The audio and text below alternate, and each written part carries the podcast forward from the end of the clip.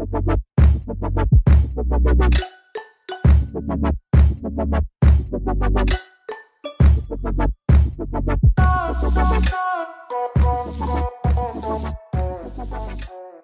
ัสดีค่ะ กลับมาพบกับพวกเราอีกครั้งนะคะ กับรายการ Talk to See in the South Podcast ค่ะ ดิฉันเกตเกตกนก ในตอนนี้เกตเป็นผู้ดำเนินรายการค่ะ ในตอนที่แล้วเราก็มีการเกริ่นไปบ้างแล้วนะคะว่า พอดแคสต์เรื่องนี้เกี่ยวกับวัฒนธรรมของภาคใต้ ซึ่งหลาย ๆ คนก็อาจจะสงสัยว่า เอ๊ะทำไมต้องเป็นภาคใต้อย่างเดียวด้วย ภาคอื่นไม่ได้เลยเหรอ อย่างเช่น ภาคเหนือ ภาคกลาง หรือภาคอีสานคำตอบก็คือ ตัวผู้จัดสองคนเป็นคนใต้ทั้งคู่ค่ะ เราก็เลยคุยกันว่า เราจัดพอดแคสต์เรื่องนี้ให้เป็นของภาคใต้เลยดีไหมเพราะว่าเราก็จะได้แบ่งปันวัฒนธรรมของบ้านเกิดเราให้ทุกคนได้รู้จักกันค่ะ ส่วนท้าย EP ก็จะมีเซอร์ไพรส์จากเกดด้วยนะคะ เกดจะมาเล่าถึงความประทับใจในวัฒนธรรมประเพณีในจังหวัดของเกดให้ทุกคนได้รู้จักกันด้วยค่ะ แต่ก่อนอื่น เรามาทำความรู้จักกับคำว่า วัฒนธรรมกันก่อน ทุกคนคิดว่าคำว่าวัฒนธรรมหมายถึงอะไร ในความเข้าใจของทุกคน แต่ความเข้าใจของเกดเกดคิดว่า วัฒนธรรมคงหมายถึงสิ่งที่ดีงาม หรือขนบธรรมเนียมที่มีการปฏิบัติตามตามกันมา ตั้งแต่บรรพบุรุษหรือจากรุ่นสู่รุ่น แต่เกดก็ได้มีการไปค้นคว้า ก็เลยรู้ว่า วัฒนธรรมในทางวิชาการโดยทั่วไปแล้ว หมายถึงรูปแบบของกิจกรรมมนุษย์ และโครงสร้างเชิงสัญลักษณ์ที่ทำให้กิจกรรมนั้นเด่นชัด และมีความสำคัญ วิธีการดำเนินชีวิต ซึ่งก็เป็นพฤติกรรมและสิ่งที่คนในหมู่ผลิตสร้างขึ้น ด้วยการเรียนรู้จากกันและกัน และร่วมใช้ในหมู่ของพวกตนนั่นเองค่ะ ทีนี้คำว่า วัฒนธรรมในภาษาไทยมาจากไหนทำไมถึงได้มาเป็นคำว่า วัฒนธรรมคำว่าวัฒนธรรมในภาษาไทยมีรูปศัพท์มาจากคำบาลีและสันสกิตนั่นเองค่ะคำว่าวัฒนธรรมมาจากภาษาบาลี หมายถึงความเจริญ ส่วนคำว่าธรรมมาจากภาษาสันสกฤต หมายถึงความดี เมื่อนำสองคำนี้มารวมกันจึงได้ว่า วัฒนธรรม ซึ่งหมายถึง ความดีอันก่อให้เกิดความงามที่เป็นระเบียบเรียบร้อย แล้วทุกคนทราบไหมคะว่า วัฒนธรรมแบ่งออกได้เป็นกี่ประเภท ที่แรกตามความเข้าใจของเกต เกตก็คิดว่า น่าจะมีวัฒนธรรมทางภาษา เช่นสำเนียงการพูด วัฒนธรรมทางจิตใจ เช่น ศาสนา ความเชื่อ หรือที่มนุษย์เราใช้ยึดเหนี่ยวจิตใจ หรือขนบธรรมเนียมประเพณี หรือแม้กระทั่งศิลปะความสวยงาม อย่างเช่นนาฏศิลป์ ดนตรี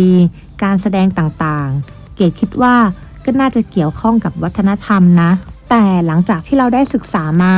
วัฒนธรรมแบ่งออกได้เป็น 2 ประเภท ก็คือ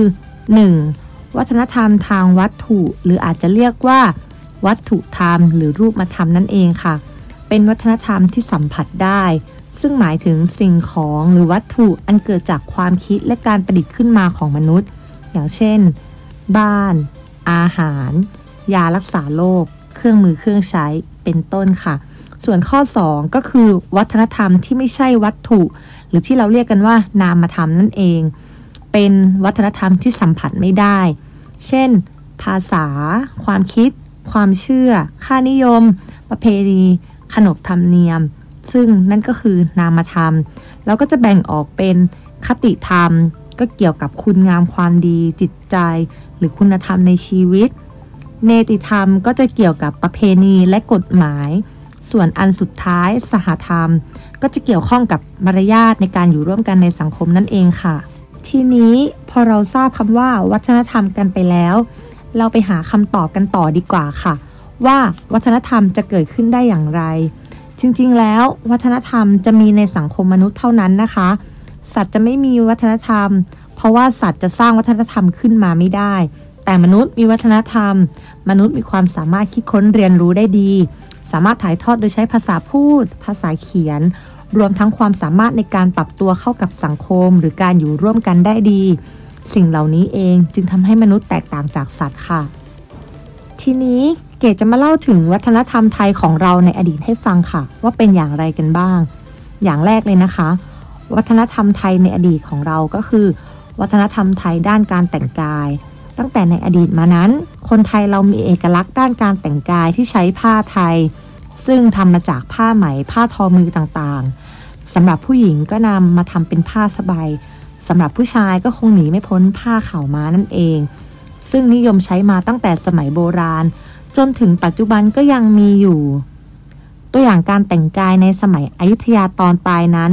หญิงไทยจะนุ่งโจงกระเบน สวมเสื้อรัดรูปแขนกระบอก ส่วนผู้ชายก็จะนุ่งผ้าม่วง โจงกระเบน สวมเสื้อคอปิดผ่าอกแขนยาวโดยปกติจะไม่นิยมใส่เสื้อ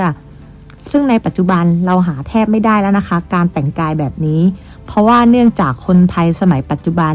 นิยมแต่งกายตามชาวยุโรป ซึ่งทำให้การแต่งกายแบบนี้หายไปมาก และอีกวัฒนธรรมไทยหนึ่งก็คือด้านภาษานั่นเองค่ะ ประเทศไทยมีภาษาเป็นของตนเองมาตั้งแต่อดีตจนถึงปัจจุบัน เนื่องจากประเทศไทยไม่เคยตกเป็นเมืองขึ้นของประเทศใดในโลกทำให้เรามีภาษาไทยใช้กันมาจนถึงปัจจุบันนี้ และในภาษาไทยก็ยังมีภาษาทางการก็คือ ภาษากลาง ซึ่งคนในประเทศไม่ว่าจะอยู่ภาคไหนก็สามารถสื่อสารกันได้ด้วยภาษากลางนั่นเอง เพราะในประเทศไทยเรามีกันถึง 4 ภาคหลัก และในแต่ละภาคก็ใช้ภาษาที่แตกต่างกัน ดังนั้นจึงมีภาษากลางเกิดขึ้น เพื่อให้สื่อสารเข้าใจตรงกันนั่นเองค่ะ ส่วนวัฒนธรรมไทยอีกอย่างเลยนะคะ นั่นก็คือวัฒนธรรมไทยด้านอาหารนั่นเองค่ะ เป็นวัฒนธรรมที่มีความสำคัญกับคนไทย ไม่น้อยไปกว่า 2 วัฒนธรรมที่เกดได้พูดไปเมื่อกี้เลยนะคะ วัฒนธรรมด้านอาหารของคนไทยนั้น ก็มีมาตั้งแต่สมัยอดีตจนถึงปัจจุบันเหมือนกัน แต่ว่าในแต่ละพื้นที่เนี่ยจะมีลักษณะอาหารการกินที่แตกต่างกันออกไป แต่โดยรวมแล้วก็จะเรียกว่า วัฒนธรรมอาหารไทย ซึ่งอาหารไทยนั้นมีมากมายเลยนะคะ ที่ขึ้นชื่อของเมืองไทย และยังโด่งดังไปทั่วโลก ไม่ว่าจะเป็นต้มยำกุ้ง ผัดไทย เป็นต้น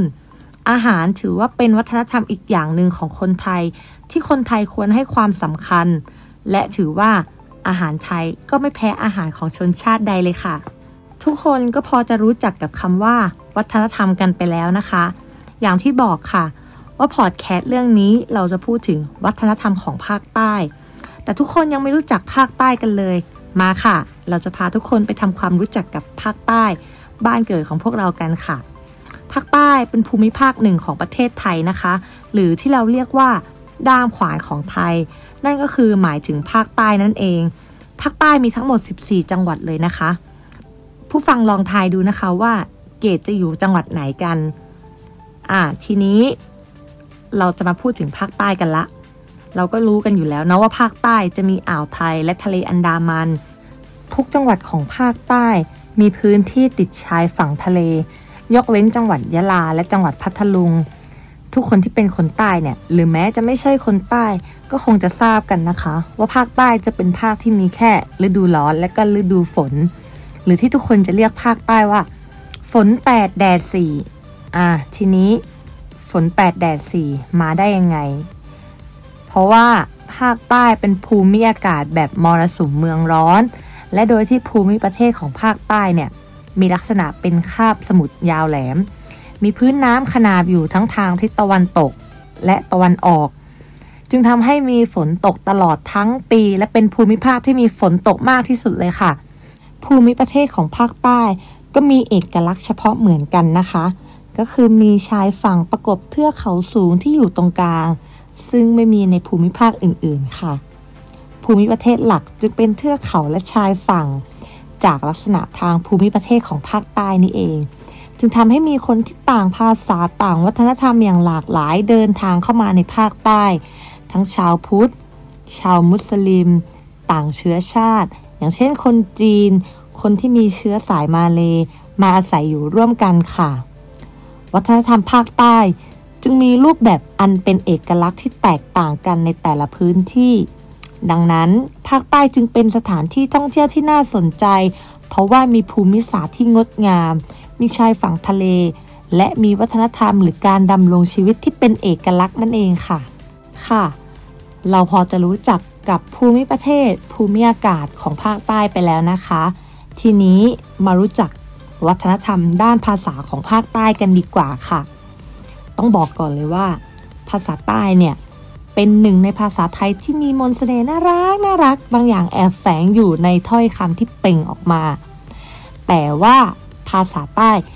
เป็นภาษาที่ไม่มีภาษาเขียนตายตัวนะคะ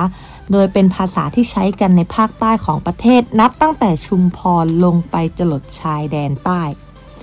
บางส่วนของจังหวัดประจวบคีรีขันธ์เองเนี่ย ทุกวันนี้เขายังใช้ภาษาใต้กันอยู่เลยค่ะ แต่ปัจจุบัน ประจวบคีรีขันธ์อยู่ภาคกลางนะคะ เพราะว่าบางคนอาจจะเข้าใจว่าประจวบอยู่ภาคใต้ แต่ไม่ใช่ค่ะ อะ ภาคใต้มีภาษาพูดประจำถิ่นที่ห้วนห้วนๆสั้นๆ ซึ่งแน่นอนว่าเป็นเอกลักษณ์อยู่แล้วค่ะ เราก็จะเรียกว่าภาษาใต้หรือว่าแหลงใต้นั่นเองค่ะ เดี๋ยวเกดขอเล่าสำเนียงการพูดใต้เพิ่มเติมหน่อยนะคะ คือภาคใต้มี 14 จังหวัดใช่ไหม แน่นอนว่าแต่ละจังหวัดจะพูดใต้สำเนียงต่างกันค่ะ เดี๋ยวจะยกตัวอย่างให้ฟัง อย่างเช่นเราคุยกับเพื่อนคนหนึ่งบ้านเขาอยู่นครศรีธรรมราชนะ อะ แล้วเราพูดคำเดียวกัน อย่างเช่นเราพูดคำว่าบ้าน พูดภาษาใต้นี่แหละ บ้าน พอเรามาฟังสำเนียงเขา เรารู้เลยว่าสำเนียงบ้านเขาอะต่างกับสำเนียงบ้านเรานะ แล้วคือเกียรติเป็นคนพูดเร็ว แล้วยิ่งถ้าเวลาคุยใต้ภาษาใต้กับเพื่อนนะ แบบต้องบอกเลยว่าเพิ่มอรรถรสในการคุยให้สนุกมากเลยค่ะ พอมีภาษาใต้ มันต้องมีอีกภาษาหนึ่งค่ะ คือภาษาทองแดง ถ้าเป็นคนใต้เขาจะรู้กันอยู่แล้วว่า ภาษาทองแดงเนี่ยมันคืออะไร แต่ถ้าบางคนยังไม่รู้เดี๋ยวเกดจะอธิบายให้ฟังค่ะ ภาษาทองแดงคือ ผู้ที่พูดภาษาถิ่นใต้ แต่เมื่อพูดภาษาไทยมาตรฐานหรือที่เราเรียกว่าพูดภาษากลางอะ่ะ และสำเนียงไม่ชัด ก็คือมีสำเนียงของภาษาใต้นี่แหละ หรือใช้ศัพท์ที่มีเฉพาะในภาษาถิ่นใต้มาปะปนอยู่กับภาษาไทยมาตรฐานค่ะ ชาวใต้จะเรียกอาการนี้ว่า แหลงทองแดง ผู้ฟังอาจจะงงค่ะ ว่าแหลงคืออะไร แหลงในภาษาใต้แปลว่าพูดนะคะ ส่วนผู้ที่พูดภาษาใต้ไม่ชัด หรือออกสำเนียงใต้ไม่ชัดเจน เราก็เรียกว่าแหลงทองแดงเช่นกันค่ะเดี๋ยวเกดจะมาลองยกตัวอย่างคำของภาคใต้ให้ฟังกันนะคะ เหมือนเมื่อกี้เนี่ย ภาษาใต้เราเรียกว่าแหลงใช่ไหมถ้าภาษากลางก็แปลว่าพูด ภาษาใต้เรียกว่าแตงจีน ในความหมายก็คือแตงโม หรือแม้คำว่า แต่วา แต่วาในที่นี้ก็คือ เมื่อวาน หรือคำว่าต่อเช้า ก็แปลว่าพรุ่งนี้ค่ะ อ่าคำเหล่านี้ก็จะเป็นตัวอย่างของภาษาใต้นะคะ ทีนี้เราจะมาพูดถึงวัฒนธรรมการกินของภาคใต้กันดีกว่าค่ะ เราลองมาดูกันซิว่าอาหารของภาคใต้จะเป็นอย่างไรกันบ้าง ต้องบอกก่อนเลยว่าอาหารพื้นบ้านของภาคใต้เนี่ยมีรสชาติโดดเด่น เป็นเอกลักษณ์เฉพาะ เนื่องจากดินแดนภาคใต้เนี่ยเขาเคยเป็นศูนย์กลางการเดินเรือค้าขายของพ่อค้าจากอินเดีย จีน และชวา ทำให้วัฒนธรรมของชาวต่างชาติ โดยเฉพาะอินเดียใต้เนี่ยเป็นต้นตำรับในการใช้เครื่องปรุงอาหารเลยค่ะ เข้ามามีอิทธิพลเป็นอย่างมาก นอกจากความหลากหลายของอาหารปักใต้ที่ได้รับอิทธิพลจากอินเดียใต้แล้วทำให้เกิดตำรับอาหารใหม่มากมายล้วนผ่านวิธีการดัดแปลง ปรับปรุงเป็นวัฒนธรรมอาหารการกินที่ถ่ายทอดจากรุ่นลูกสู่รุ่นหลานทำให้อาหารภาคใต้มีลักษณะพิเศษ แตกต่างจากภาคอื่นอย่างชัดเจน นั่นก็คือรสชาติจัด เน้นเครื่องเทศ อาหารปักใต้แม้จะเป็นอาหารที่อร่อยน่าลิ้มลอง แต่สิ่งหนึ่งที่ประทับใจผู้คนก็คือ ความเผ็ดร้อนของรสชาติ อาหารผู้คนในภาคใต้นิยมอาหารที่เผ็ดจัด เค็มเปรี้ยว แต่ไม่นิยมรสหวานค่ะ เนื่องจากอาหารของภาคใต้มีรสจัดใช่ไหมคะ สิ่งที่ขาดไม่ได้เลยในการกินอาหารหลายๆอย่างของคนภาคใต้ นั่นก็คือสารพัดผักที่นำมากินควบคู่ไปด้วย เพื่อลดความเผ็ดร้อนของอาหาร เช่นสตอ ลูกเนียง ยอดกระถิน เป็นต้นค่ะ ทีนี้เรามาดูวิถีชีวิตความเป็นอยู่การประกอบอาชีพของคนภาคใต้กันดีกว่าค่ะ ว่าส่วนใหญ่เขาทำอะไรกัน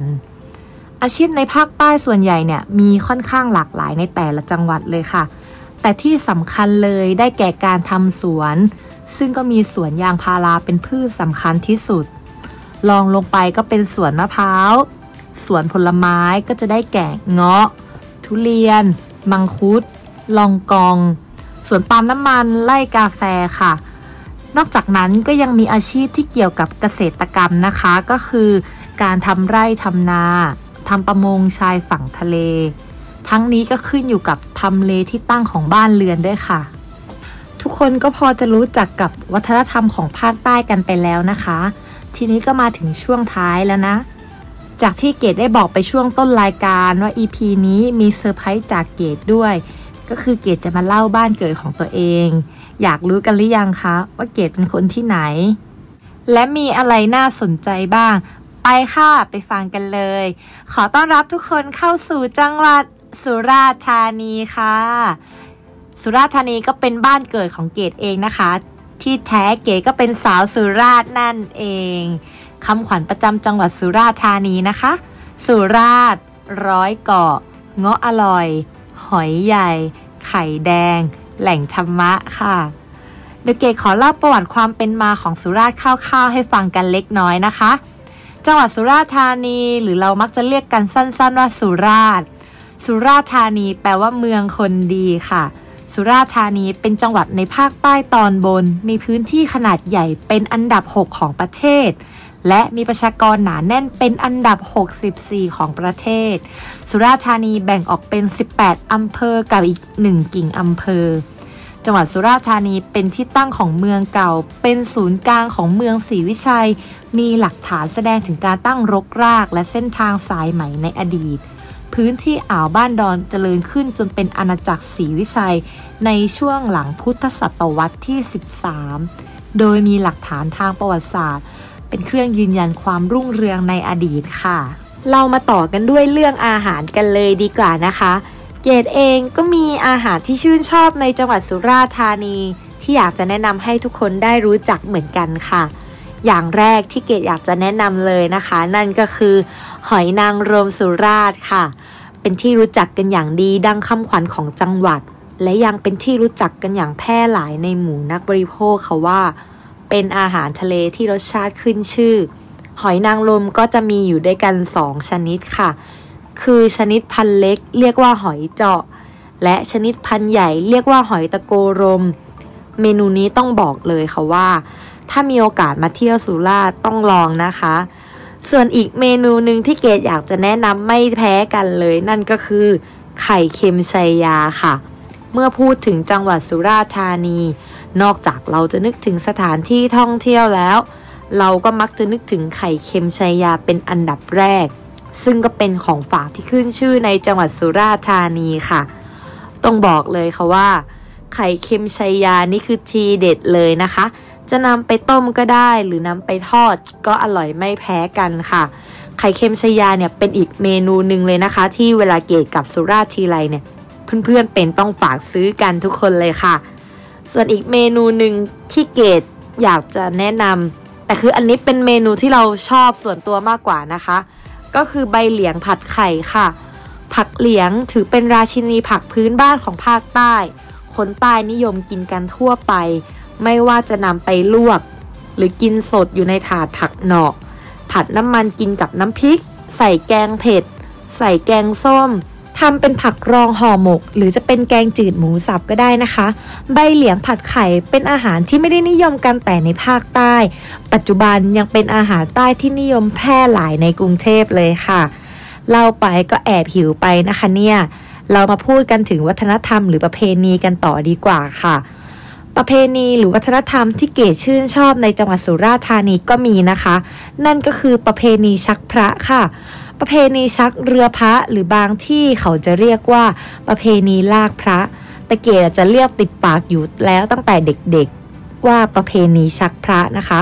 ประเพณีนี้เป็นวัฒนธรรมของภาคใต้ที่มีการสืบทอดกันมาตั้งแต่สมัยศรีวิชัย จนถึงปัจจุบันประเพณีชักพระก็ยังคงอยู่ค่ะ วันลากพระเนี่ยเขาจะทำกันในวันออกพรรษา คือวันแรมหนึ่งค่ำเดือน 11 โดย พุทธศาสนิกชนเนี่ยจะพร้อมใจกันอาราธนาพระพุทธรูปขึ้นประดิษฐาน บนบุตรสบกที่วางอยู่เหนือ เรือ รถ หรือล้อเลื่อน แล้วก็แห่ชักลากไปตามลำน้ำหรือตามถนนหนทางค่ะ ประเพณีชักพระก็จะมีกันอยู่2แบบนะคะ คือชักเรือพระทางบกกับชักเรือพระทางน้ำถ้าท้องถิ่นไหนอยู่ริมน้ำหรือมีลำคลอง ก็จะลากกันทางน้ำแต่ถ้าห่างไกลลำคลอง เราก็จะลากพระทางบกค่ะ จากที่เกดได้เล่าไปเมื่อกี้นั่นก็คือจังหวัดสุราษฎร์ธานีนะคะ ทุกคนก็คงจะได้รู้จักกับจังหวัดสุราษฎร์ธานีเพิ่มขึ้นไปแล้วนะคะ ในตอนนี้เกดก็หวังว่าทุกคนคงจะพอเข้าใจกับคำว่าวัฒนธรรม และก็ได้รู้จักกับวัฒนธรรมภาคใต้ แถมยังได้รู้จักกับจังหวัดสุราษฎร์ธานีอีกค่ะ ในตอนต่อไป